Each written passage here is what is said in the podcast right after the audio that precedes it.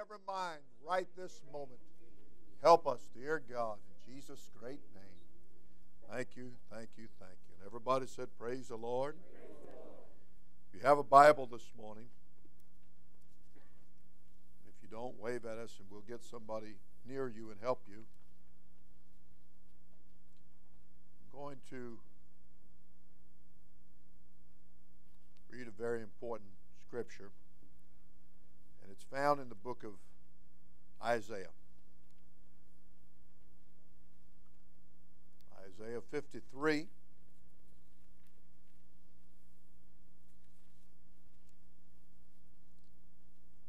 Isaiah 53. Who hath believed our report? And to whom is the arm of the Lord revealed? For he shall grow up before him as a tender plant, and as a root out of a dry ground. He hath no form nor comeliness. And when we shall see him, there is no beauty that we should desire him. He is despised and rejected of men, a man of sorrows and acquainted with grief. And we hid, as it were, our faces from him. He was despised, and we esteemed him not. Surely he hath borne our griefs carried our sorrows. Yet we did esteem him stricken smitten of God, and afflicted. But he was wounded for our transgressions, he was bruised for our iniquities. The chastisement of our peace was upon him, and with his stripes we are healed. All we like sheep have gone astray.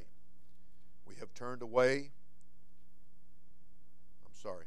Uh, we have turned away every one to his own way and the Lord hath laid on him the iniquity of us all. He was oppressed and he was afflicted, yet he opened not his mouth.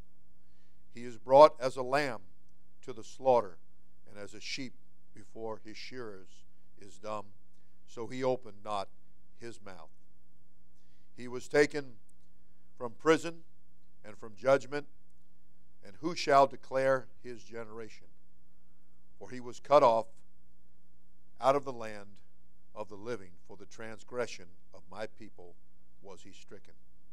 And he made his grave with the wicked and with the rich in his death, because he hath done no violence, neither was any deceit his mouth. Yet it pleased the Lord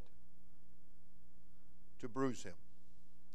He hath put him to grief and when thou shalt make his soul an offering for sin, he shall see his seed. He shall prolong his days, and the pleasure of the Lord shall prosper in his hand. He shall see of the travail of his soul, and shall be satisfied by his knowledge, shall my righteous servant justify many. For he shall bear their iniquities. Therefore will I, disp- I divide him a portion with the great, and he shall divide the spoil with the strong, because he hath poured out his soul unto death. And he was numbered with the transgressors and he bare the sin of many and made intercession for the transgressors. Everybody said, Praise the Lord. Praise the Lord. This is what a man in a desert, in a chariot, having much authority over a lot of money, found himself reading when the preacher walked up on him and joined himself to his chariot. I'd like to work for a little while this morning on don't despise the little. You may be seated. The Lord bless you. The uh, there are many things in life that people look down on. many things that people ridicule, make fun of, uh, many things that people, mind you of Goliath looking at David and calling him a dog and a child and just belittling him in every which way that he could.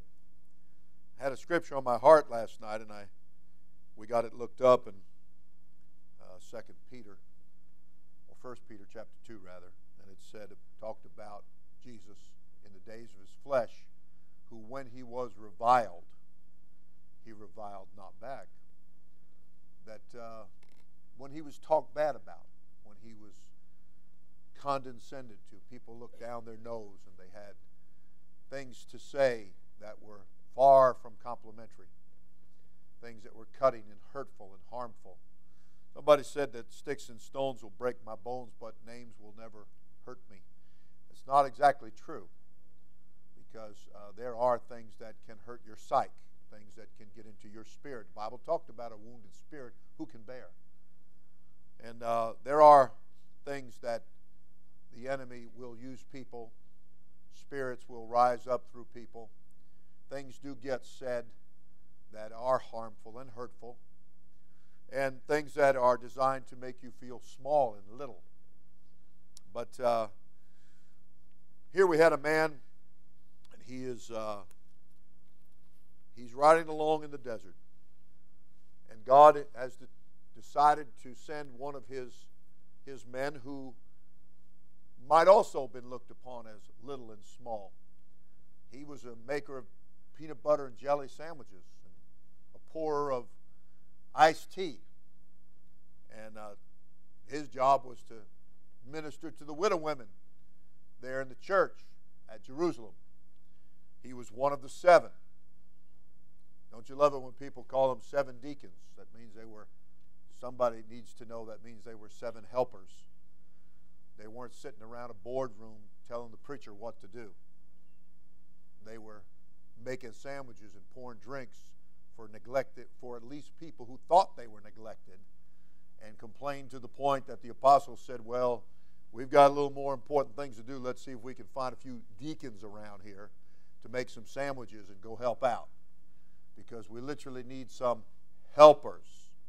Now, that might have seemed small to some people, but I'm sure to those hungry, thirsty, feeling neglected widows that they felt like it was a big thing. They felt like we, we, we've got to voice our complaint. And they did to the point that they were the squeaky wheel and they got somebody's attention, didn't they? And it was the same thing uh, that is more or less shown in your Bible about other instances of, like blind, blind Bartimaeus. He's sitting on the side of the road. He's just sitting there. He's blind.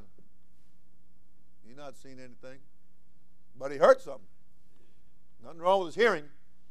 They do say that when your one, one of your senses goes, the rest of them get sharper and more heightened. And, and so his hearing was real good, and he began to pick up some voice, and he began to hear some words, and he began to put two and two together. And he realized that Jesus was coming down the road.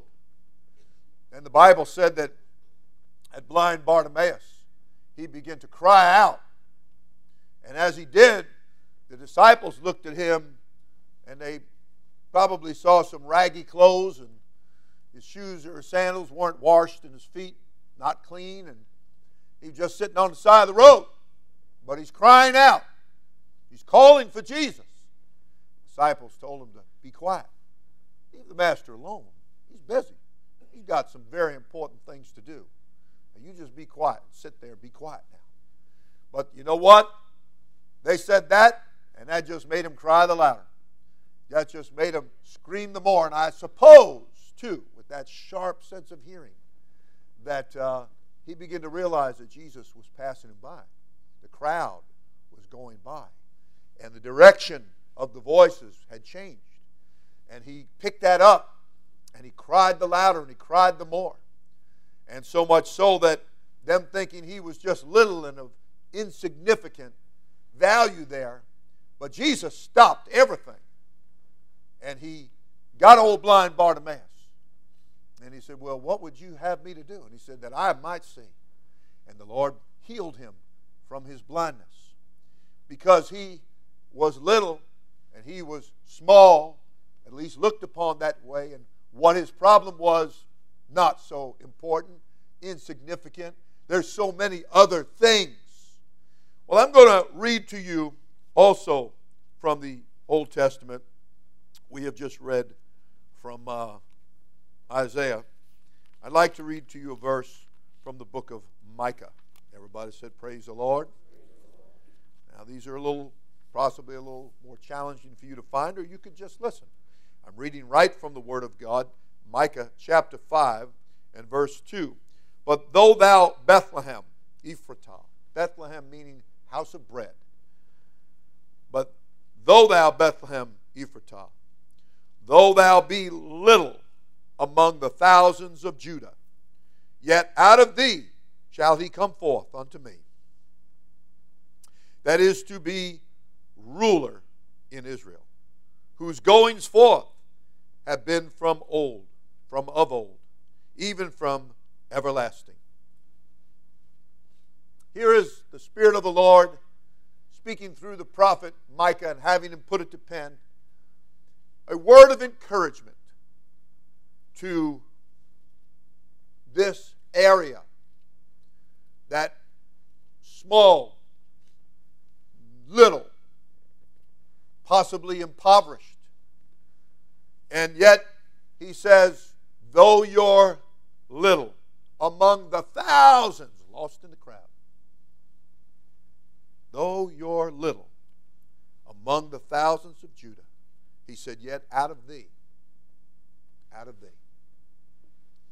The Bible said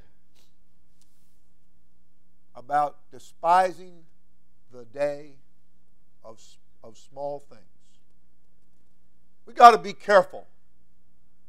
He's described, Jesus is, in prophecy as someone you might just possibly overlook. There was no beauty or comeliness about him. There wasn't anything that was going to outwardly that was going to arrest or grab your attention. Wasn't there.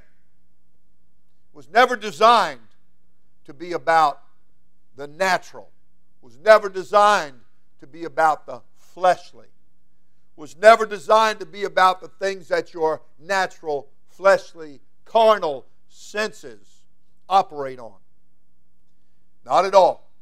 But this was designed and is designed to appeal to your inner person, to your inner self, to your spirit, to that which was created after the image and the likeness of God. For God is a spirit. And everybody said, Amen. God is everywhere.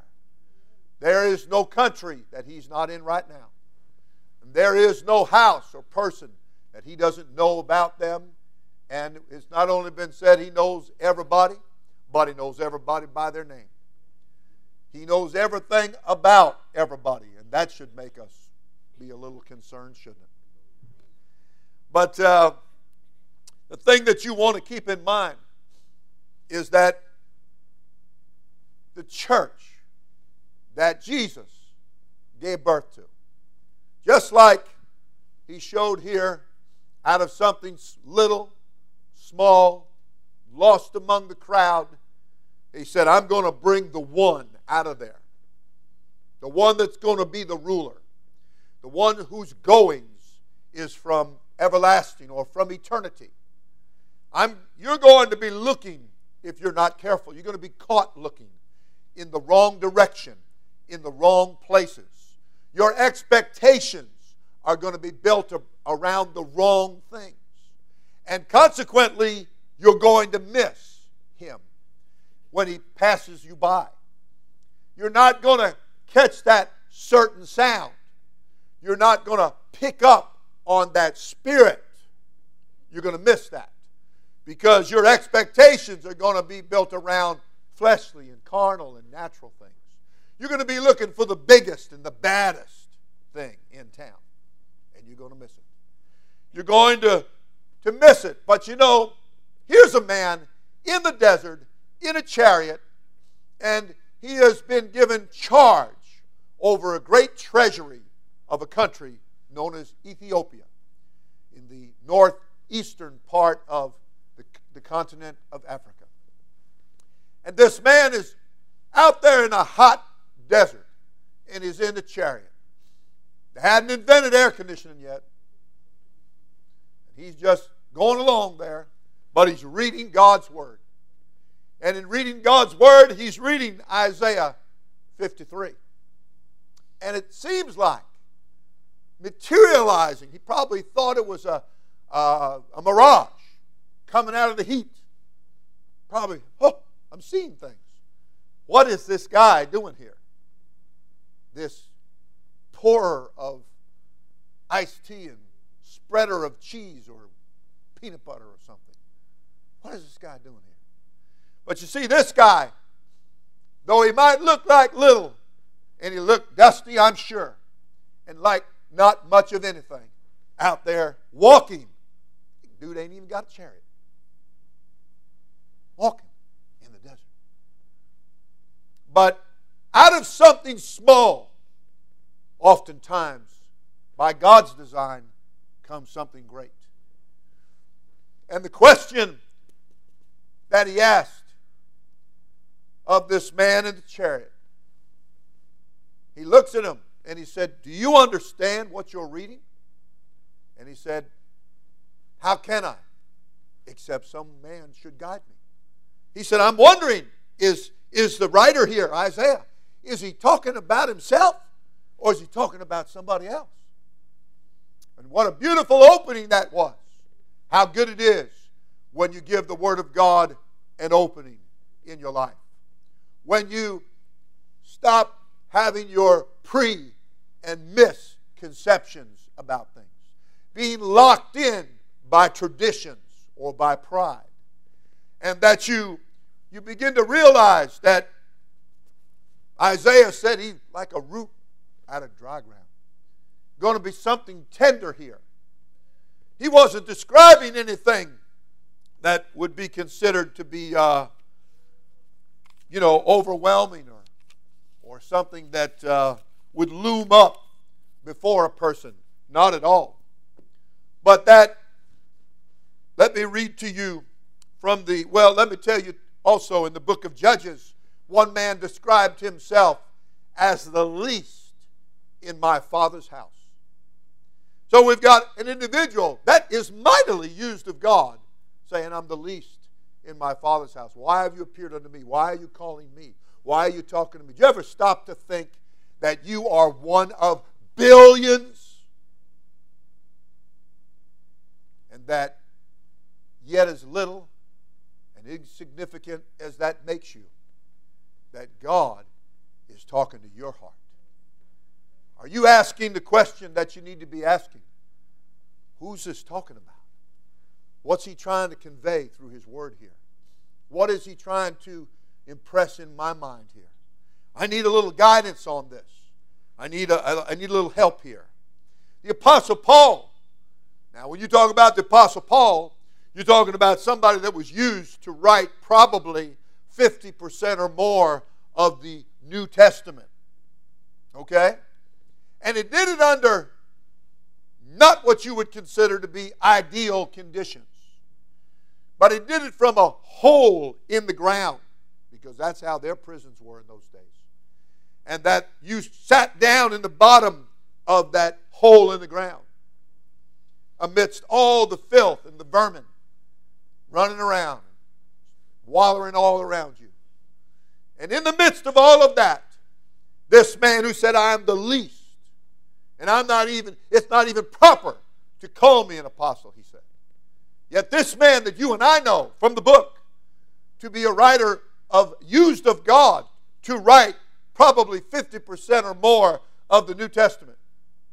This man who was given a messenger of Satan to buffet him because of the abundance of the revelations that God gave to him that are borne out in the scripture to be true and proper and right and of God. This man, who was a, a starter of many congregations, churches, works throughout the known world.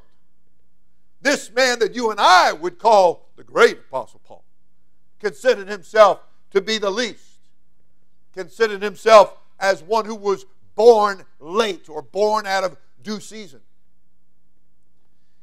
People who have maintained humble attitudes, people who have brought their mind, if you please, out of the clouds and down a little bit to a more level place where they can be approached, where they can be spoken to, where they can be dealt with. You know, the wisdom that comes from above is not porcupine wisdom. It's not got its stiff quills out where you can't get near it without hurting yourself. The wisdom from above that's from God, that wisdom is easily entreated. You can approach this. You can talk to this person. You can, you can reason with this person. You're not going to find them to be unreasonable. You're not going to find them to be, uh, to be reviling you when you try to speak with them. That they're not going to treat you like, again, like Goliath treated David. But it was uh, a little lad coming fresh from the workings of the Lord and the experience that the Lord gave that brought his sling and his stone when everybody else said, We'll give you something greater. And he said, I don't know anything about that stuff. I've never even tested that stuff. I'm going to take out there what I've found to be tried, tested, and proven. Sounds like Jeremiah when he said, You should ask for that. You should ask for that old path, wherein is the good way, and you should walk therein. You should choose the experienced path.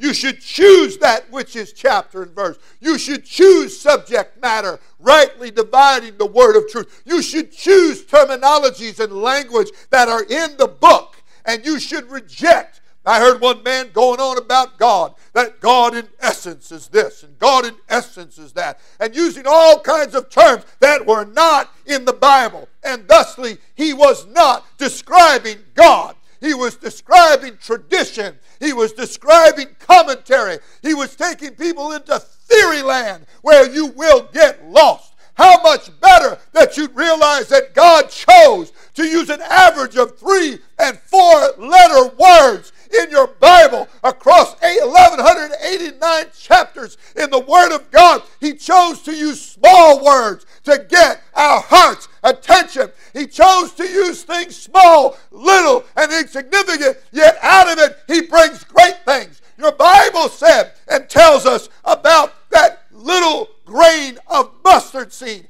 how it is the least of the seeds, and yet God said, Look what it does. You got to know something about that mustard seed. It is tenacious, it is strong, it is overcoming, it absolutely ignores drought, it ignores the sun. It ignores the weather. It ignores the things that fight against it. But out of it, out of it, comes a great big tree.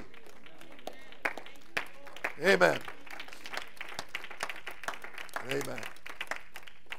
You don't want to miss what God is doing in the earth because all you can see is the big billboards, the big screens, the, the, the big buildings the big everything that the, the enemy is promoting in the earth in an attempt to blind the eyes of your mind so that you don't see.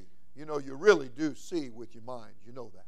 Your eyes take in light, but it's your mind that really sees.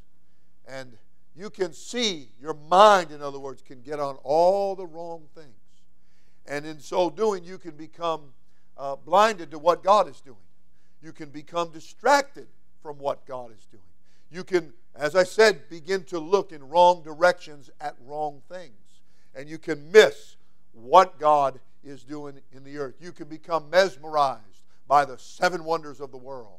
And you could be uh, completely hypnotized by uh, society and what is going on throughout society and how that man feels. Remember Nimrod in your Bible. Uh, presumably, that would be an Assyrian. And that Nimrod uh, was a mighty hunter before the Lord, meaning the Lord was watching him and looking at what he was doing. And uh, he, he said, let's, let's go to now and let's build us a tower to heaven. In other words, I'm going to bypass God. We don't need God. We can do this ourselves. Let us build our own way to heaven. We don't need this God that different ones are talking about. We don't need that. Look what we're going to build. People are going to marvel over this. People are going to be taken by this. People are going to think this is really it. Somebody said to me not too long ago about how beautiful our, our building that we're in construction on. And I said, it's, that's not the beauty that I want you to see. I can't wait till you get to come inside and see the beauty that's going to be in there. And I'm not talking about paintings, and they're going to be beautiful. And I'm not talking about however we do the walls and the lighting. That's all good and fine. But I'm talking about the Holy Ghost. I'm talking about the Spirit of the Lord. I'm talking about God's presence coming down in, in, a, in a way, in a manner that people will be saved and people will be healed and people will experience the presence of Almighty God. Oh, yeah. Church, that I, that's why I don't want uh, in our sanctuary. I don't want uh, things that compete against God. I don't want things that uh, hinder and, and cause people to get distracted. I'm not in favor of screens and pumping all kinds of information all over it. I went to church one time, they had a ticker tape, looked like Wall Street or something. Announcements going on. I said, How in the world is anybody ever going to get their mind on God and what's going on here with that going by you. And, and your mind is going to pick that up. Your eyes, your, your mind is going to see that and be attracted to that. I don't, I don't want that. I remember when I came up in the church when I was 20 years old and I'd been distracted by many things in life. And I remember that a man came to a service, he and his wife. Well, they didn't come to a service, actually, they came to the building. And um, they were uh, Jewish people.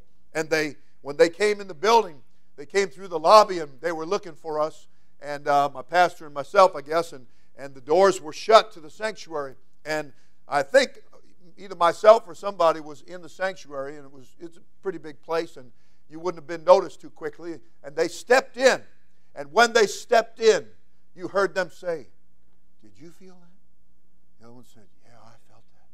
That's what we want. We want you to feel God. We don't want God to be drowned out here. We, we don't want God to, to get lost, shall we say, in the midst of so many other things in our mind. You know what I'm saying?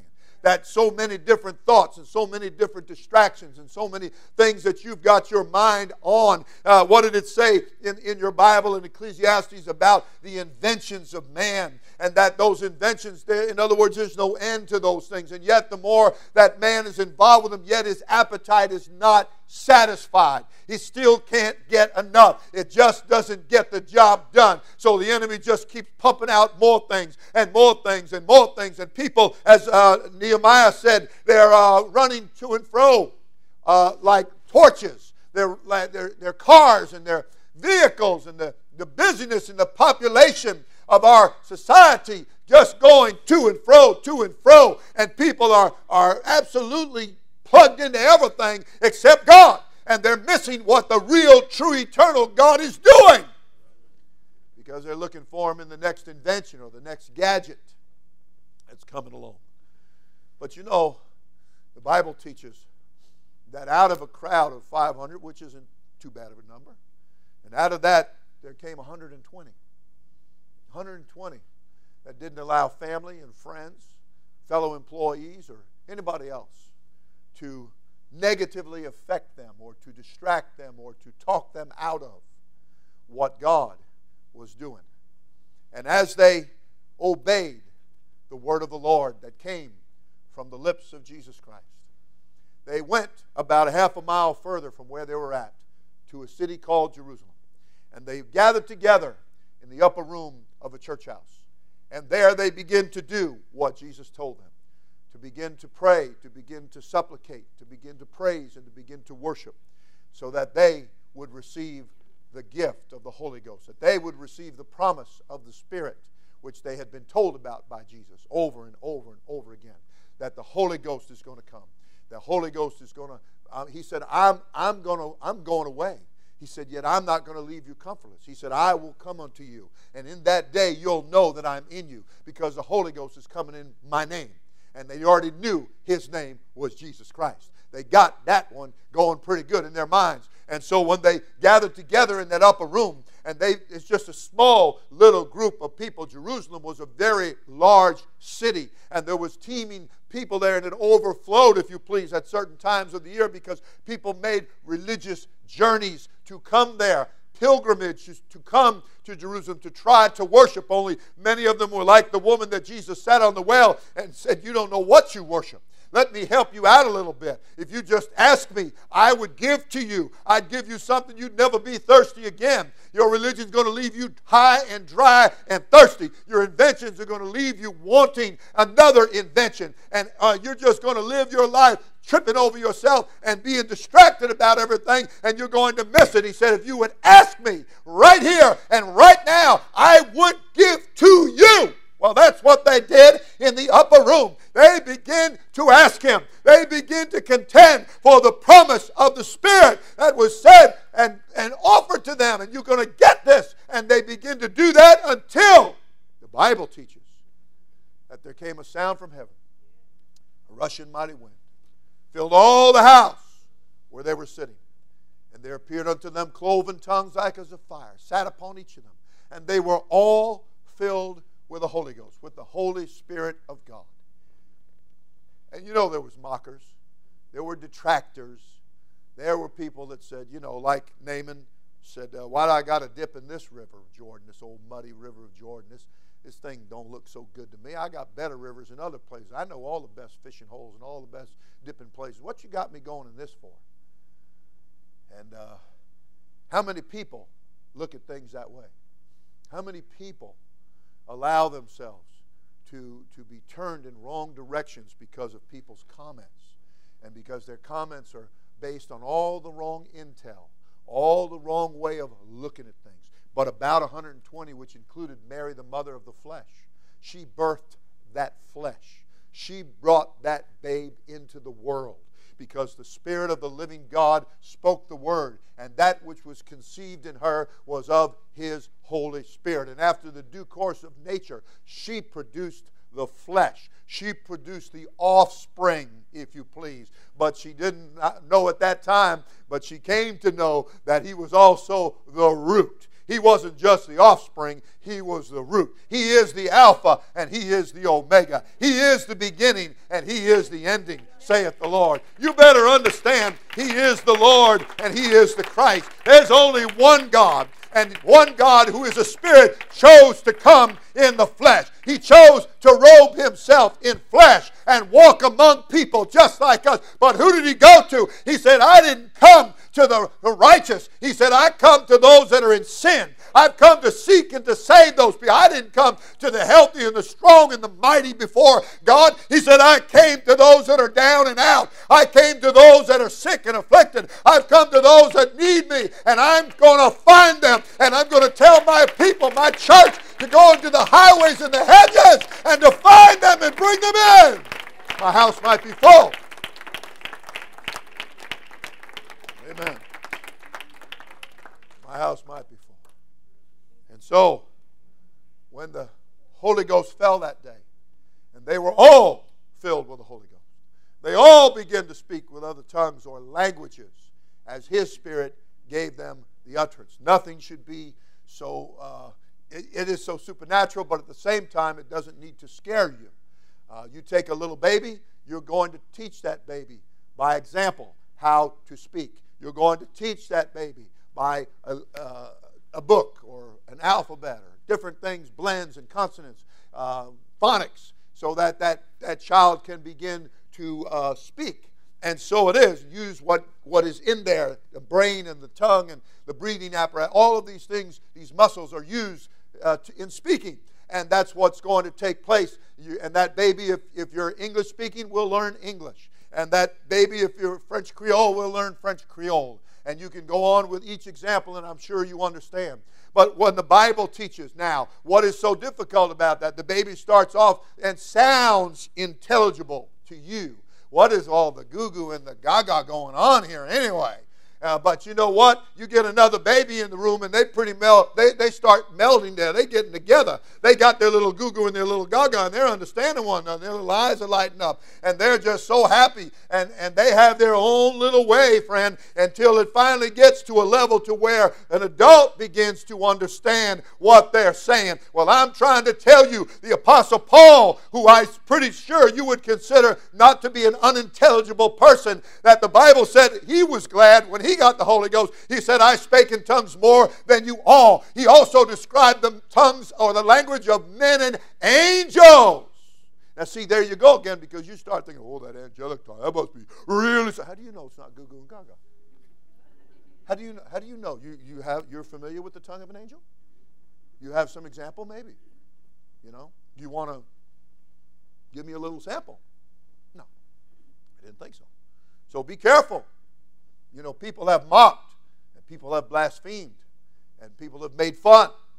And I'll, I'll grant you there's a devil, and he's a mocker. I will grant you that there are people with strong human spirits. I will grant you that the enemy will rise up and do all kinds of things and imitate all kinds of things. He is a mocker. But you don't go down the street and, and you take out your wallet and you got a $10 bill that's counterfeit and say, oh, and so rip all the rest of the money out of your wallet and throw it away when you throw away that counterfeit. No, you don't do that. So you don't throw away the real with the fake, do you? It's better to get the fake out of the way and keep the real, isn't it?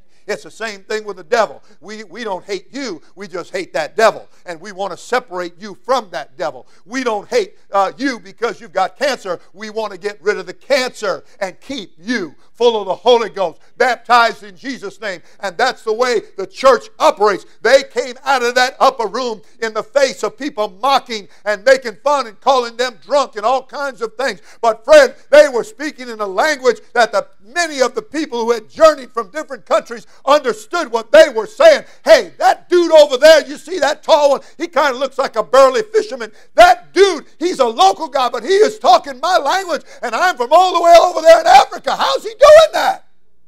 Well, God was just teaching him how to do that. That's all. God just teaching him, allowing him, giving him the utterance, the Bible said. They were all filled with the Holy Ghost. They all began to speak with other tongues or languages as the Spirit gave them the utterance. And everybody said, Amen. Amen. It was written in a book about um, Albert Einstein.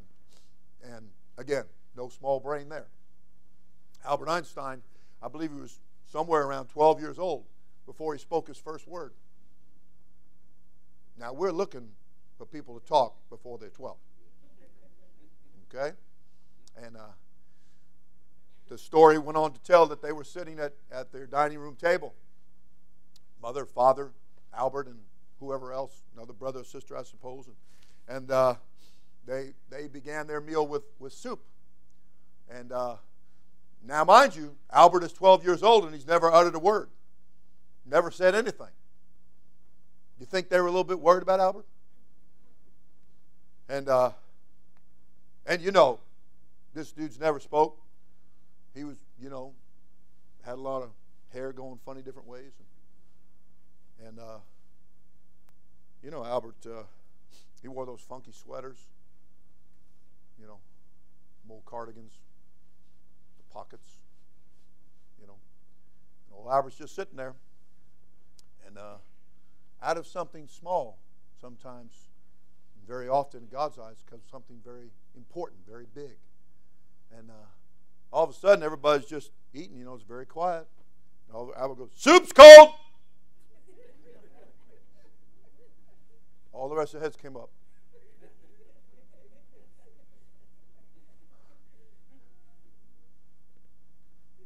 Albert. Albert looks. You just spoke. Albert, you're 12 you, you've never spoken. Why, why did you choose to speak now? He said, because nothing was ever out of order before. I guess the soup was always the right temperature before. I guess the sun came up and the moon came up and the stars shone and, you know, everything was in order. And that's how Albert's mind worked. So why say something if there's no need to say anything? Well, let me tell you, you get the Holy Ghost. You're going to speak forth. You're going to speak forth because things have been set in order. Not out of order, but in order. That God is going to set it right in your life, in your heart. Amen. So they weren't. So that's why the apostle Peter said, "These aren't drunk like you think. You may you may think they're drunk." And uh, he said, "But they're not drunk like you think." He said, "Oh, intoxicated? Yes, they are." But they're intoxicated on what you know. It's like we got people across the country making fun of people who are obedient. They are reviling people who love God and the chapter and verse and the subject matter and who hold to the teachings of the Word of God and walk in the old path, wherein is the good way that Jeremiah said to call for that. On that highway of holiness, where no unclean thing shall traverse thereon. And they, they make fun and they say, Oh, you're drinking the Kool Aid. Well, I got news for them. It's not Kool Aid like you suppose. We're drinking new wine. We're drinking the wine from heaven. We're drinking the Holy Ghost wine. We're not drinking the, the wine of the world anymore. We're not drinking the poison of the world anymore. We're not taken in by the, the disobedient spirits and the horrible condescending attitudes. We're not taking that in anymore. Neither are we giving it out anymore. Because now we've got the Holy Ghost. And we've been cleansed. We've been cleansed. So the small little group that toddled its way down the from the Mount of Olives in Bethany, a half a mile further, approximately, down the road, and trudged their way up to the upper room of the church house and begin to pray and begin to worship. They were glad to go to church. Thank God they didn't go to the soccer game that day. Thank God they didn't go to the, uh, some other sporting event that day. Thank God they didn't stop off at the local tavern that day probably where the 380 went on their way to their religious deals. They probably had to stop and check on the big screen and, and get their favorite. Um, I had a guy tell me one time, he said, I go to so and so bar. I said, Why would you go there? He goes, Man, they got the best hot wings. I don't need a hot wing that bad. And he didn't either. He could have done without a few wings.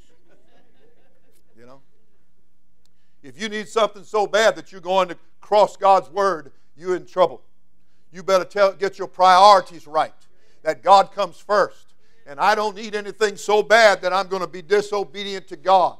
I need to put that under my feet. I need to claim Holy Ghost victory here. When they came to the upper room, they'd put a lot of things behind them. They left 380 people telling them, Go with us, go with us, go with us. And they headed right on down the road and said, No, we're going where Jesus told us to go. We're going to do what Jesus said to do. That's one of our young men the other day told somebody, said, I'm doing what senior pastor and senior sister Feld are teaching me, and said, And you used to do the same thing and say the same thing. So who's backing up here? Who's going in wrong directions here? You get your mind I'm going to get to the church house. I'm going to call on the name of the Lord. It may look little, but don't kid yourself. What God can bring out of little is much. He can do that.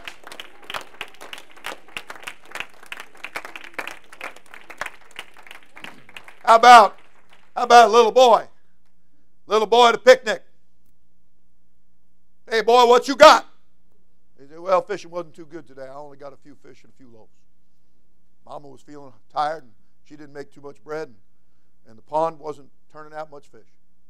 I just got a few fish and a few, loaves. And the disciple said, That's all we got, Lord.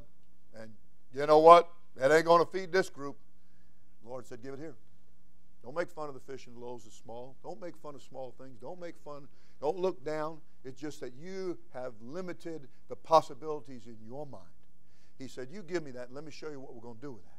He said, First of all, we're going to bless it. We're going to break this bread, and we're going to give thanks for this bread. And then from there, he said, You go ahead and serve it up. I'm going to serve it up. I'm going to be embarrassed. I'm not going to get five people. Look at that guy. I get five people down the road, and them guys are already going to gobble all that up. There won't be any for the next. And they were sitting in companies of 50 and hundreds. There was 4,000. In another place, there was 5,000. And that didn't count the women and the children. Could make a look there, but I think I'll let it go by. So there they are. Four and five thousand, two different instances. And yet, he multiplied it. He multiplied it. How many people have seen God take what little they have and bless them and multiply it? And absolutely wonder how did that happen? I, I heard a woman stand right up in this congregation and she said, My husband only is the one that works. I don't work. I'm at home. She said, We've got, well, I think they had four or five kids.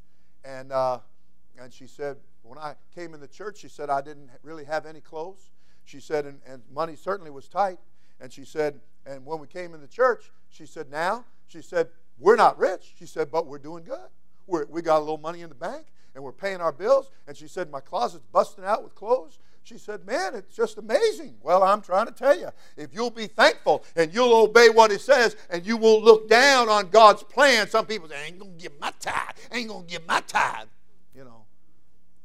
Then you get people that talk like that and they do it, and then you got people say, I'm going to give it. I'm going to give it. I'm going to give it. You never see a dime. You never see a dime. but you know what? You just go ahead. I've told, I have told um, all kinds of people, and I have told people that are in finance, people that are um, stockbroker type people, and all those financial planners and everything. And I tell them the greatest plan is God's plan. That's the plan that works. And do you know that there were men that did not have biblical truth, but they had that truth?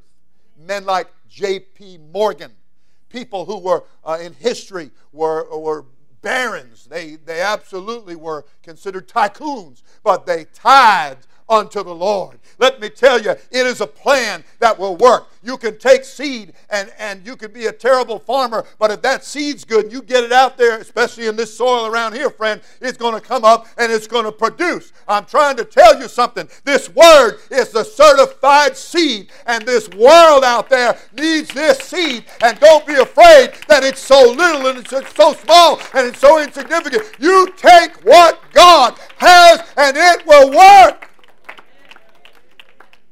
Learn to give 10 cents on the dollar and see how it will work.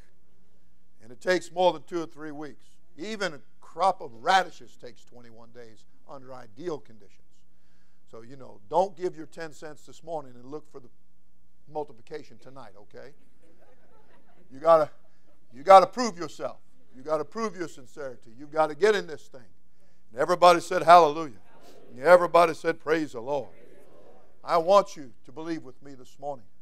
That from that upper room, that's the church that Jesus started, Acts chapter 2. And he sent that church. And they went forth. They were given instructions. When they got this experience, and you got to get the experience first, and when they got that experience and baptized in Jesus' name, they burst out of that upper room and they were so intoxicated on the Spirit of the Lord that nobody could hold them down. They whipped them, they beat them, they threw them in jail, they threatened them in every which way. And the more they did that, the more they told it. And the more they told it, the more God confirmed the preaching of His Word. Just this little group of about 120 began to fill, as that was, they were accused of filling the city, the large city of Jerusalem, with their doctrine. They told them straightly, do not preach the name of Jesus Christ. Do not baptize in Jesus' name. And they did it more and they did it more. They said, You judge in yourself whether it's right for us to obey man or to obey God. Said, We're choosing God over you. We're choosing God over your condescending ways. We're choosing God over your lying tongue. We're choosing God over your inventions. We are going. And they went. And everywhere they went, congregations were birthed into new areas. And I'm thankful to tell you this morning that out of this little church right here in Belle Glade. We have birthed the work in Palms West. We have birthed the work in Arcadia. We have birthed the work in Fort Myers. We have birthed the work in Lake Placid. And there's going to be more work right out of here. Don't despise the little. Don't despise the small. Amen and amen. People can say what they want to say, and they certainly will, and you can remain standing. People will say things. And people will try to deny, and people will try to put down, and people will try to, like Goliath, treat you like it's nothing. But you know what God's done. You know what God's done in your heart. You know what God is doing and has done, and you're aware of it. And you hold on to that. You believe that. You trust in that. You praise God for that. And you tell yourself, Yes, I'm the least. But you know what? As the least, He said, I'm going to bring something out of that. I'm not going to let myself begin to despise what I don't have. I'm going to thank God for what I do have. I'm, and most importantly, I'm thanking Him for being washed in His blood in the name of Jesus Christ and filled with the gift of the Holy Ghost. Amen and amen. Everybody said, Praise the Lord. Give God another big hand. Thank you.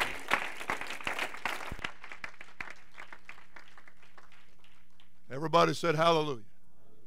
I well remember when we stepped out by faith and we started to work in 1993 in a storefront about 35 miles west of here, east of here, Southern Centers, right next to Jo-Ann Fabrics. Oh, ladies, you must remember that.